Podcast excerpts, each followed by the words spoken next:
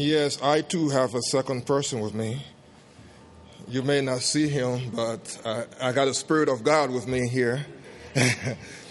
and may He guide us into reading His Word from Romans chapter 8, uh, verses 32, 28, verse, excuse me, Romans 8, 28 to 30. And that's on page 944 in our Bible from the back. Romans 8, 28 to 30. Amen? Verse 28. And we know that for those who love God, all things work together for good, for those who are called according to his purpose. For those whom he foreknew, he also predestined to be conformed to the image of his Son, in order that he might be the firstborn among many brothers. And those whom he predestined, he also called. And those whom he called, he also justified. And those whom he justified, he also glorified. May God bless the reading of his word.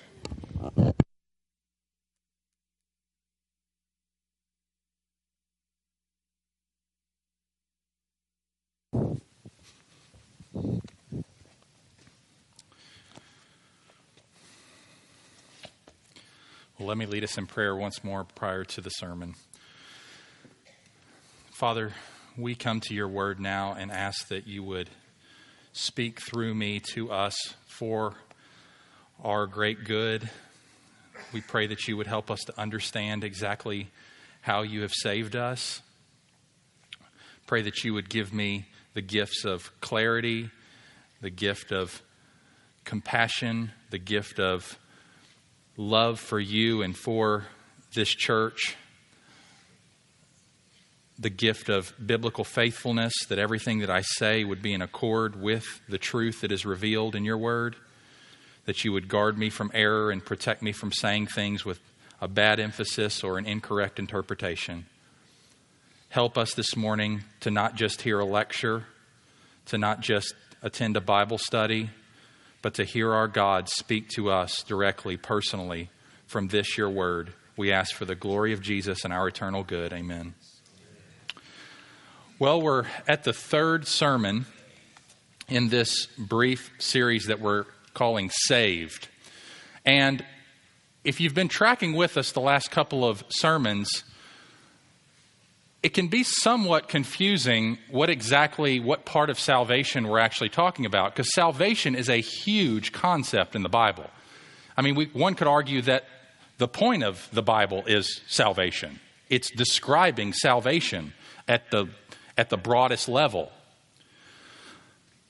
But maybe it's helpful just for a couple of minutes to sort of set this series in its broader salvation context. So let me try to do this. When we speak about being saved or salvation, we can look at it from one of two vantage points. Okay?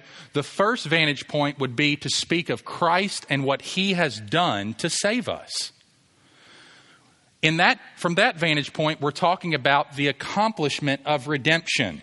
What did Jesus, in his life, death, burial, and resurrection, and current ascension to the right hand of God, what did that mean, and how did that act or that series of acts, that obedience that he performed during his life on earth, how did that save us? That is not what this series is talking about. All right? That is worth a whole sermon series. But when we talk about Jesus and what he did, we're talking about the historical purpose of God to save us. That is, what did he do in Jesus to achieve our salvation. We can speak of it as the accomplishment of redemption, like I said. But what's interesting about that is, is that work is not altogether divorced from what we're talking about in this series. Because the amazing thing is everything that we talk about in this series of sermons, whether it be foreknowledge or predestination or justification or calling or glorification. The amazing thing is, all that happened to Jesus first. According to the Bible, Jesus got saved. Now, he didn't get saved the way we get saved. He didn't have any sin to be saved from. He wasn't he didn't have to have a savior provided for him, but he entered into our experience such that everything that happens to us in Christ happened to Christ first. So when we read the Bible, we hear things like this Jesus Christ was called. Hebrews chapter 10 verses 5 to 7. Jesus Christ was justified. 1 Timothy 3:16. Jesus Christ was adopted. Psalm 2:7, Romans 1:4, sermon last week. Jesus Christ was sanctified. Romans 6:10 and John 10:36. And yes, Jesus Christ was glorified. John 17:5, restore to me the glory that I had with you before the foundation of the world. So everything that we see in this passage of Romans 8:28 to 30 happened in Christ's experience, albeit differently. But it's amazing that what happens to us happened to Christ first.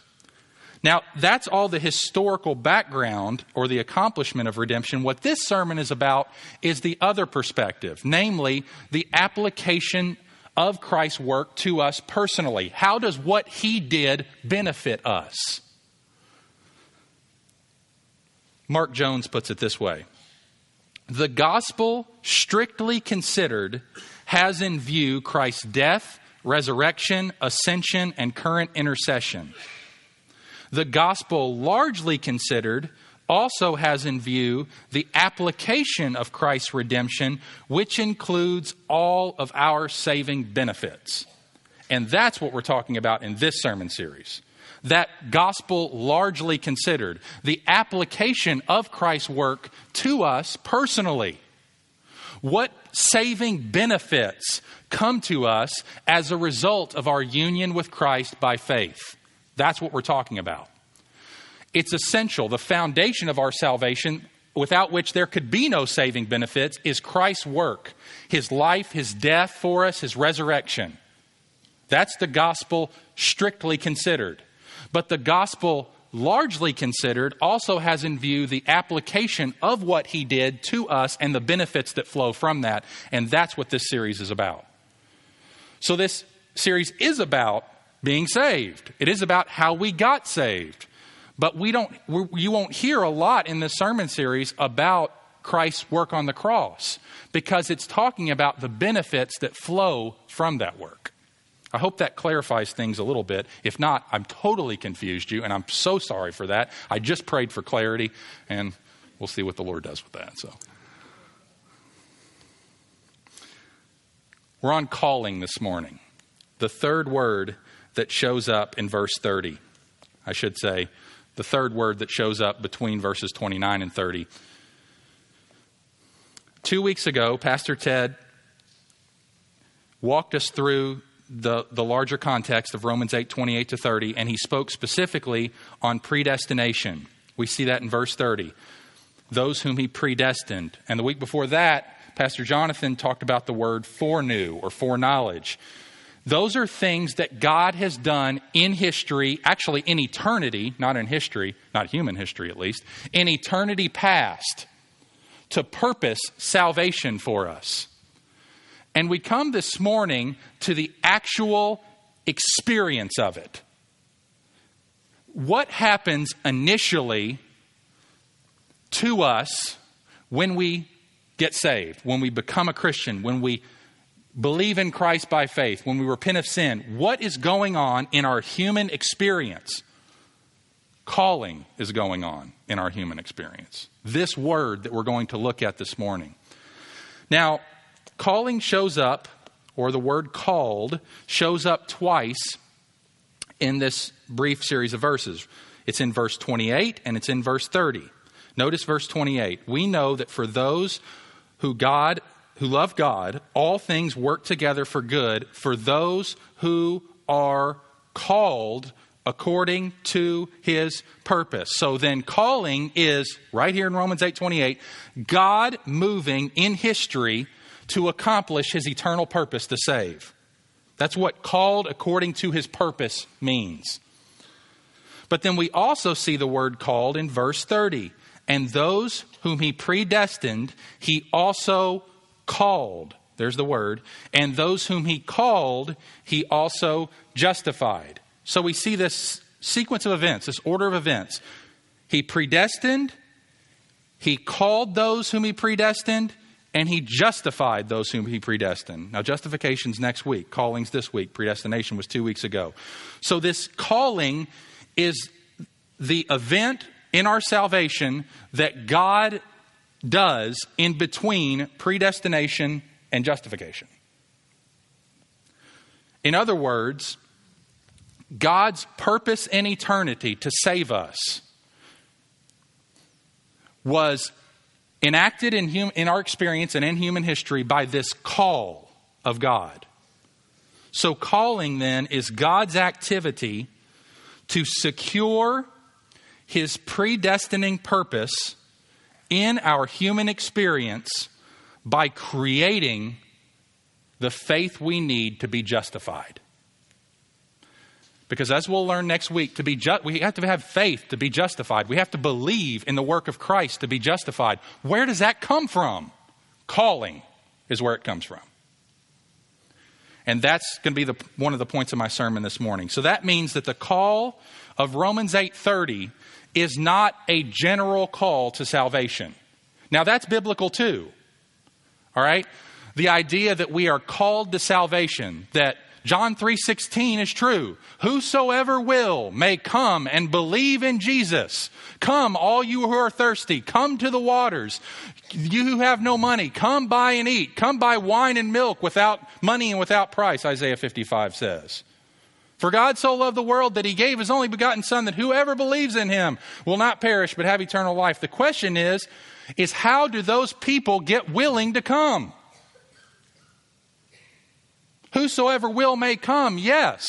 But how's the will created? Calling. Calling. Here's why this verse in Romans 8 chapter Romans 8:30 cannot mean a general call to salvation because this call is inextricably linked to justification. In Romans 8:30, everyone who gets called gets justified. So then we have to have biblical categories here. We have to have different categories. We have to have a category for a general call to salvation, which is true, and we have to have a category for a specific or what we might call an effectual call to salvation. And the effectual call, the call that results in justification, that is enacted by God and secured by God, is what we're referring to when we talk about calling this morning. We're not talking about calling as in vocational calling, God calling us to a specific sphere of ministry or life. We're not talking about a general call to salvation. We're talking about a purpose of God in the execution of predestination, which secures the inevitability of justification by creating faith in our lives, namely faith in Christ. Now, this is clear throughout other parts of Scripture. Um, 1 Corinthians 1 9 says that God has called us into fellowship with his Son, Jesus Christ. So the view to calling is God is calling us with a specific purpose, namely, into fellowship with Jesus, into unity with Jesus, into faith in Christ, into life with him and for him. That's the evidence of calling.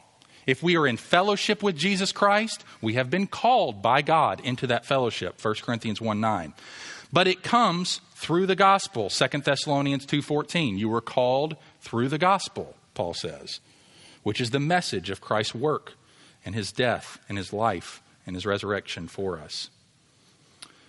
So I hope I've, I've, that was my first point, by the way. I didn't announce that, but I was trying to explain calling, the explanation of calling. So I'll just summarize it briefly in a definition, then we're going to move on and look at some other scripture. So, the explanation of calling what is it? It is God's activity to secure his predestining purpose in our human experience by creating faith in Christ. That's calling. That's how I'm defining it.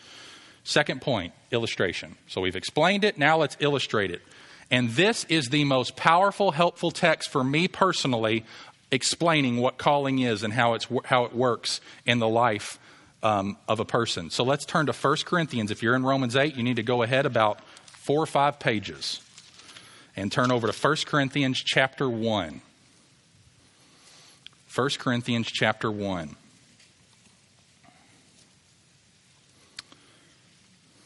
And we'll start reading at verse start reading at verse 21. For since in the wisdom of God the world did not know God through wisdom, it pleased God through the folly of what we preach to save those who believe.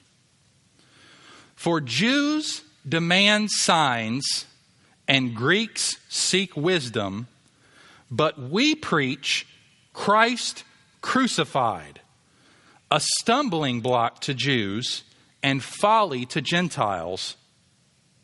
But to those who are called, both Jews and Greeks, Christ, the power of God, and the wisdom of God. You notice the word there, didn't you, in verse 24? Those who are called. Now let's just analyze what Paul's doing here. Paul is preaching the gospel indiscriminately to all people. He makes that clear in verse 21. We preach to save those who believe. So he's preaching to Jew and Gentile indiscriminately, preaching Christ crucified, he says in verse 22, 23. We preach Christ crucified. So he's, he doesn't know who the called are. He doesn't know who the predestined are. He doesn't know those who have been foreknew. He preaches the gospel indiscriminately because we don't get access into the eternal counsels of God. So we, we speak the gospel indiscriminately to all people. And he offers Christ to anyone who will believe, anyone who will receive Christ. He says in chapter 2, verse 1 When I came to you, brothers, I did not come proclaiming to you the testimony of God in lofty speech or wisdom. I decided to know nothing among you except Jesus Christ and Him crucified. He's just preaching the gospel to people in Corinth indiscriminately. And there's three groups with three different responses. Right? In verse 22, there's the first group and second group. It says, for Jews demand signs and Greeks seek wisdom. That is, when he preaches to some people, there are some Jews standing there that say, That's ridiculous. It's a stumbling block. It's ridiculous. You're talking to me about my Jewish Messiah, dead and raised from the dead? No way. Our Messiah is presented in the Old Testament as strong, as establishing a great kingdom. He's not going to die. And they stumble over it. And then there's Greeks who seek wisdom. They're like, ah, that's one perspective. I don't think that's all the truth. I mean, come on. We don't it's a little bit naive to think that's everything. He's preaching it like it's everything. He's got this great boldness and but he but that's ridiculous.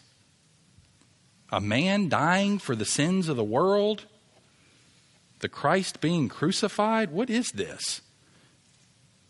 Crucifixion's for criminals. And they just stumble over it. Or in the language of 1 Corinthians 1:18, the word of the cross is folly to them. It's folly, it's foolishness. So we get the Jews stumbling over it, and we get the Gentile seeing it as foolishness. And then he says in verse 24 To those who are called, both Jews and Greeks, Christ, the power of God, and the wisdom of God. So we got some people stumbling over it, Jews. We got other people considering it folly, Gentiles. And we got some people considering it true, What Paul is saying, Christ is the power of God and the wisdom of God.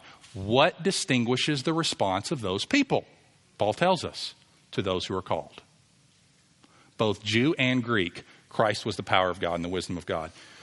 So everyone heard what Paul was preaching. Some were rejecting it, and others were receiving it. And what made the difference was the call of God in their life. So Paul teaches that when the gospel is preached, God calls some so powerfully that their hearts are changed by Jesus Christ and they embrace him in faith and love. That's what happens in our experience. And this is really clear from the surrounding context. Just let's keep reading, okay? Keep going down to verse 25. For the foolishness of God is wiser than men, and the weakness of God is stronger than men. What is God trying to do in the gospel? He's trying to humble humanity, He's trying to humble human pride. Look, you think this message is nothing? You, you stumble over this message?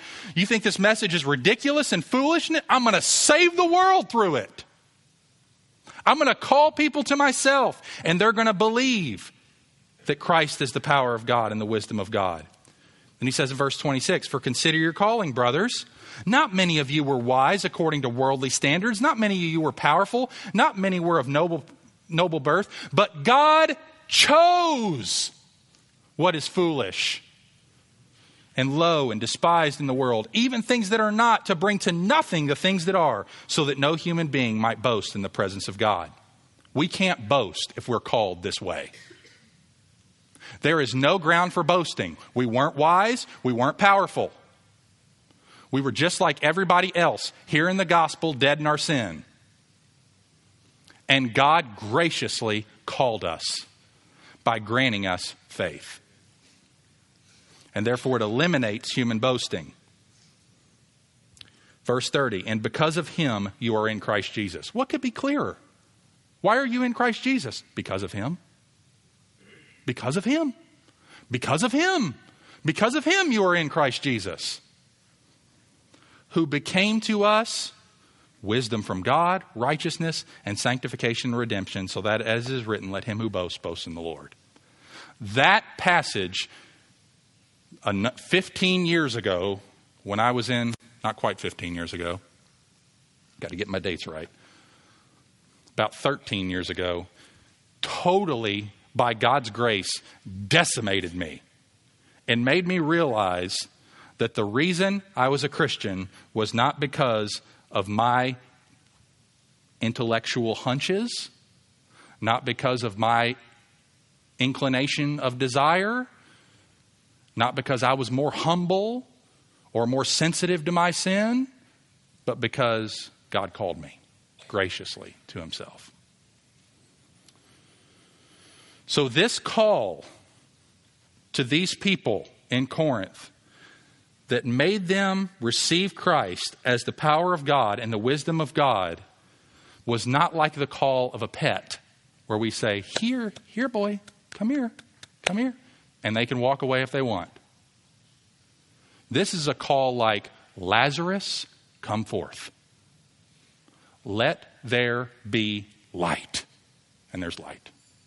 This is a call that is a summons that creates what it commands. So if we're Christians this morning, and the vast majority of us are, this is how you became one. God did it. We were spiritually dead. Christ and His Word and His lifestyle and His promises meant very little to us. We didn't love Him or trust Him or enjoy Him. We were dead to all these things. And then one day, in hearing the gospel, whether it was preached or read or spoken to us from a friend, God called us.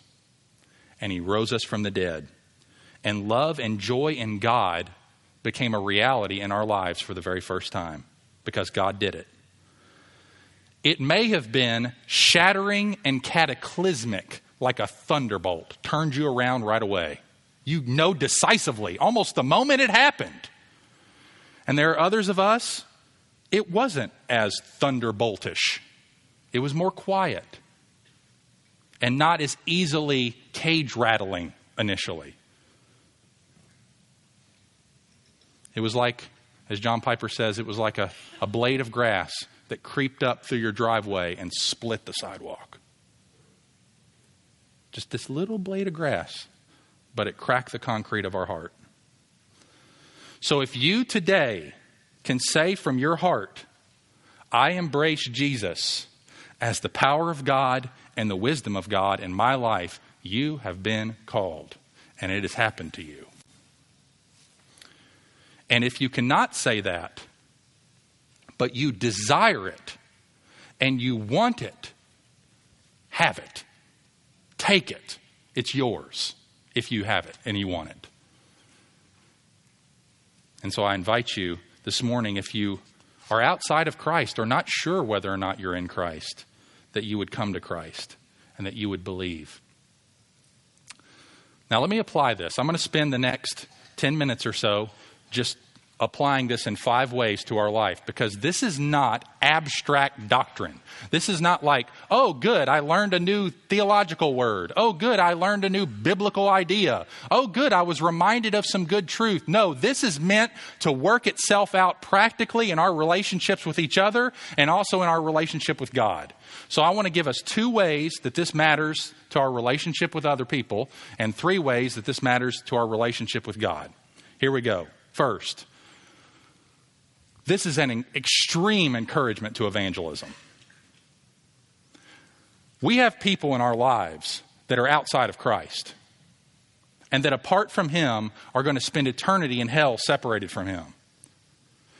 And the call of God is meant to give you encouragement that no matter how hostile someone is, how indifferent someone is, how much they look like they don't care and are not interested, it's not up to them finally whether or not they're going to believe or not. It's up to God. And with God and His powerful working through the gospel and through the call that He has put in the gospel by the power of the Spirit, He can bring that person to new life and create faith where there isn't any. If we are dependent upon the fickle will of people, let's pack it in, church. We're done. I'm not persuasive enough. I'm not nice enough. I'm not as intellectually sharp as I need to be to understand every movement of someone's decisions. But I am confident in the power of God to save. And if we believe that the gospel is power to save and that the, that, that the call is attached to the gospel, then we should speak it and pray that God will call people through it. Here's how Acts 2 puts it. Listen to this as Peter's preaching on the day of Pentecost. For the promise, that is the promise of salvation, is for you and for your children and for all who are far off, everyone whom the Lord our God calls to himself. And with many other words, he bore witness and continued to exhort them, saying, Save yourselves from this crooked generation. Wait, I, Peter, I thought you believed in the call of God. Why are you pleading like that? Because that's how God calls. God calls through people pleading. God calls saying, Will you come to Christ? Christ wants you. He desires you. He will forgive you. He'll wipe your slate clean. He'll give you new life. Won't you have Him? And God will call people through that. So Peter says, Save yourselves from this crooked generation because everyone whom the Lord our God calls, even those who are far off, He will bring to Himself. So those who received his word were baptized, and there were added that day about 3,000 souls, every single one of them called. So that's what it does. It provides us with courage for evangelism because we have God's call on our side. We know that the decisive movement in a person's life will be God's call, and therefore we're encouraged to speak the gospel, even when it met, it's met with a blank, huh? That's dumb. We don't stop talking. We don't stop loving. We don't stop listening. We don't stop being friends. We don't stop praying because we're confident that God can call. Second thing it produces in our lives is humility. Humility. And this is in relationships with others. So, courage for evangelism and humility. Turn with me to Ephesians chapter 4. If you got your Bible open to 1 Corinthians, continue going to the right till you hit the book of Ephesians and look at chapter 4.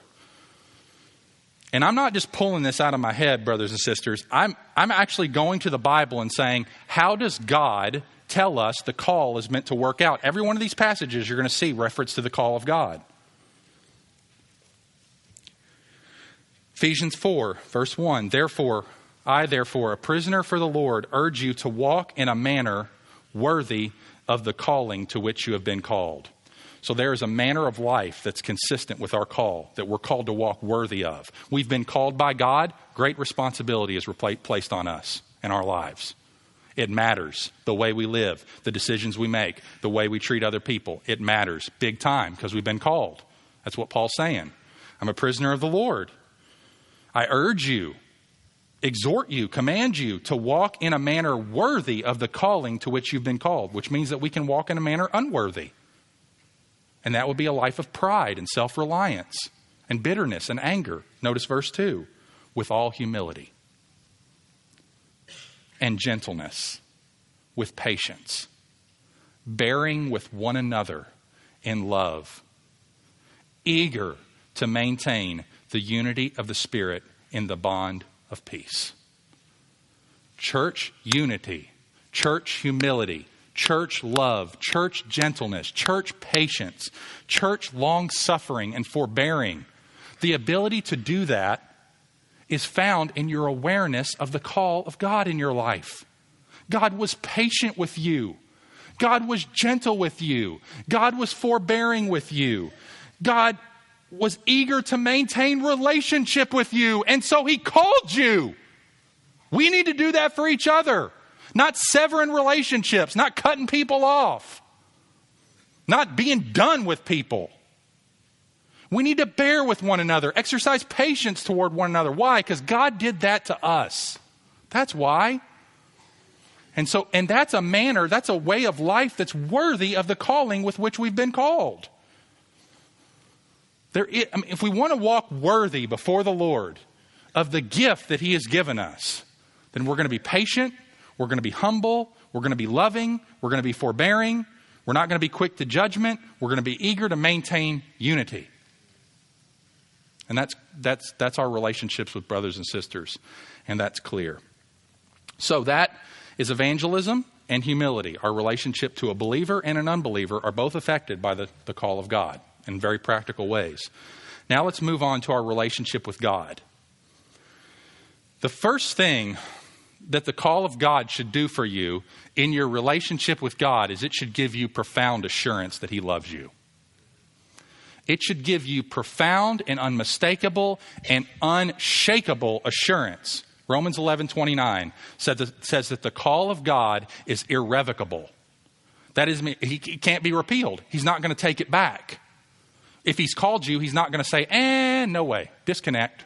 Don't want him anymore. If he called you, according to Romans 8:30, which we're going to get through, he's going to glorify you.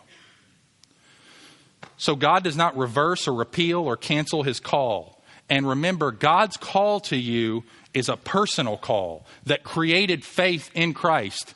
If God loved you and when God invited you to this salvation banquet, He didn't just send out a mass mailing to the world saying, To whom it may concern, you're invited to attend the salvation banquet that I'm offering in Jesus Christ. No, He got in the car, He drove to your front door, He walked in, He picked you up, he put you in the car, he drove you to the banquet, he gave you a new set of clothes, and he set you down at the right hand of his son. Does God love you? Of course he loves you. He called you. He resurrected you from spiritual death. Does not knowing this create in you a deep confidence that God does indeed intend to pursue you with mercy and grace all the days of your life and work everything together for your good? Most certainly. He called me. How can he not love me? How can he not be committed to my eternal good? How can I not be assured?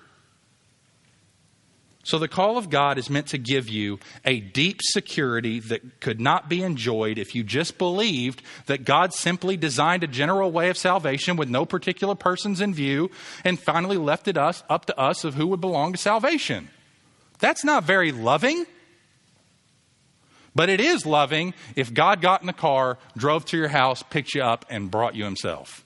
And that's exactly what he did in our salvation. God was actively, actively, actively involved in securing and creating your faith. And so we can be assured of our relationship with him. The second way that it should affect our relationship with God is godliness. It should produce holiness of life in our, in our lives. 2 Peter 1.10. 2 Peter chapter 1, verse 10.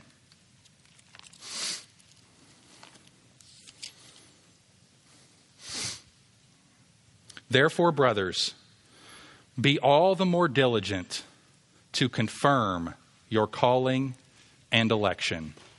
For if you practice these qualities, you will never fall. What's he talking about? These qualities, practicing these qualities. They're listed in verse 8 and verse 5. For this reason, verse 5, make every effort to supplement your faith with virtue, and virtue with knowledge, and knowledge with self control, and self control with steadfastness, and steadfastness with godliness, and godliness with brotherly affection, and brotherly affection with love. For if these qualities are yours and are increasing, they keep you from being ineffective or unfruitful in the knowledge of our Lord Jesus Christ. Verse 10, therefore be all the more diligent to confirm your calling. How do we confirm our calling? By making every effort to pursue Christ and put to death sin. That's how we confirm our calling. You want to know if God's called you? How are you dealing with sin? How are you attacking sin in your life? How are you pursuing holiness? Are you making it a goal to fight against the flesh, the world, the devil? Pursuing God and His ways and Christ and His ways and holiness of life and godliness of conduct and humility? Are we making that a red hot pursuit? If we are, we're called. And if we're not, we might not be. That's why Peter says, confirm it. Confirm it. Be diligent. Be all the more diligent to make your calling and election sure. And we make it sure by pursuing godliness. The life we live demonstrates the authenticity of our call. And so, everything we're doing in our lives, the way we're living our lives, the way we're pursuing Christ, the way that we're fighting sin, the way that we're seeking to promote holiness in our own life, all that is revealing, revealing, revealing, revealing who we are, what we trust, whether or not we're really called. John Murray says this The life into which the people of God are ushered is one that separates them from the fellowship of this present evil world. If we find ourselves at home in the ungodliness, lust, and filth of this present world, it's because we've not been called. The called belong to Jesus Christ, Romans 1 6, called to be his property and peculiar possession, and therefore they are called to be saints, Romans 1 7. The called must exemplify in their conduct the calling by which they've been called. The sovereignty and effect of the call of God does not relax our human responsibility, but rather grounds it and confirms it. It's a good word from John Murray. He's saying that when we're called, that we're called to belong to Jesus, to be his peculiar property and possession, and that we must exemplify in our conduct our calling to which we've been called. So, godliness is the second way. Assurance, godliness. So, we've looked at four things so far, and then I'm going to close with this one Evangel- courage for evangelism, humility, and patience, and love, and forbearance, and unity assurance of our salvation, godliness, and I close with this one worship. Worship. There is a reason, the ultimate reason, that God calls us the way He calls us. And we already read it in 1 Corinthians chapter 1. To put it negatively, so that we don't boast in ourselves, but to put it positively, so that we boast in Jesus. Believing that we are called this way should motivate, move our affections such that we worship God with great vigor and joy. Because we have been the objects of His kindness and mercy and grace and affection from all eternity, but also in our human experience from the very moment we believed. So, a Christian, there's, there are lots of Christians that don't understand these things, but nevertheless boast greatly in Jesus. It's not those that I'm particularly concerned about. What I'm concerned about is if a Christian truly understands this and says, no, no, rejects it. That's not good. That's not good. We as Christians, we should hear this stuff and it should melt us to the core. And we should be realizing, I hung by such a thin thread. And God snatched me and He's got me in His hand. He's never going to let me go. Because God grabbed me, He got a hold of me. He was the one, He was the chief agent, He was the main actor. He was the principal person in my salvation. He acted, He chose, He predestined, He foreknew, and He called. And believing that we're called in this way gives God more glory than if we didn't believe it. Because we are ascribing all the benefit that came to us as authored by Him. So we don't boast in ourselves, we boast in Jesus. Let him who boasts boast in the Lord. Let's pray.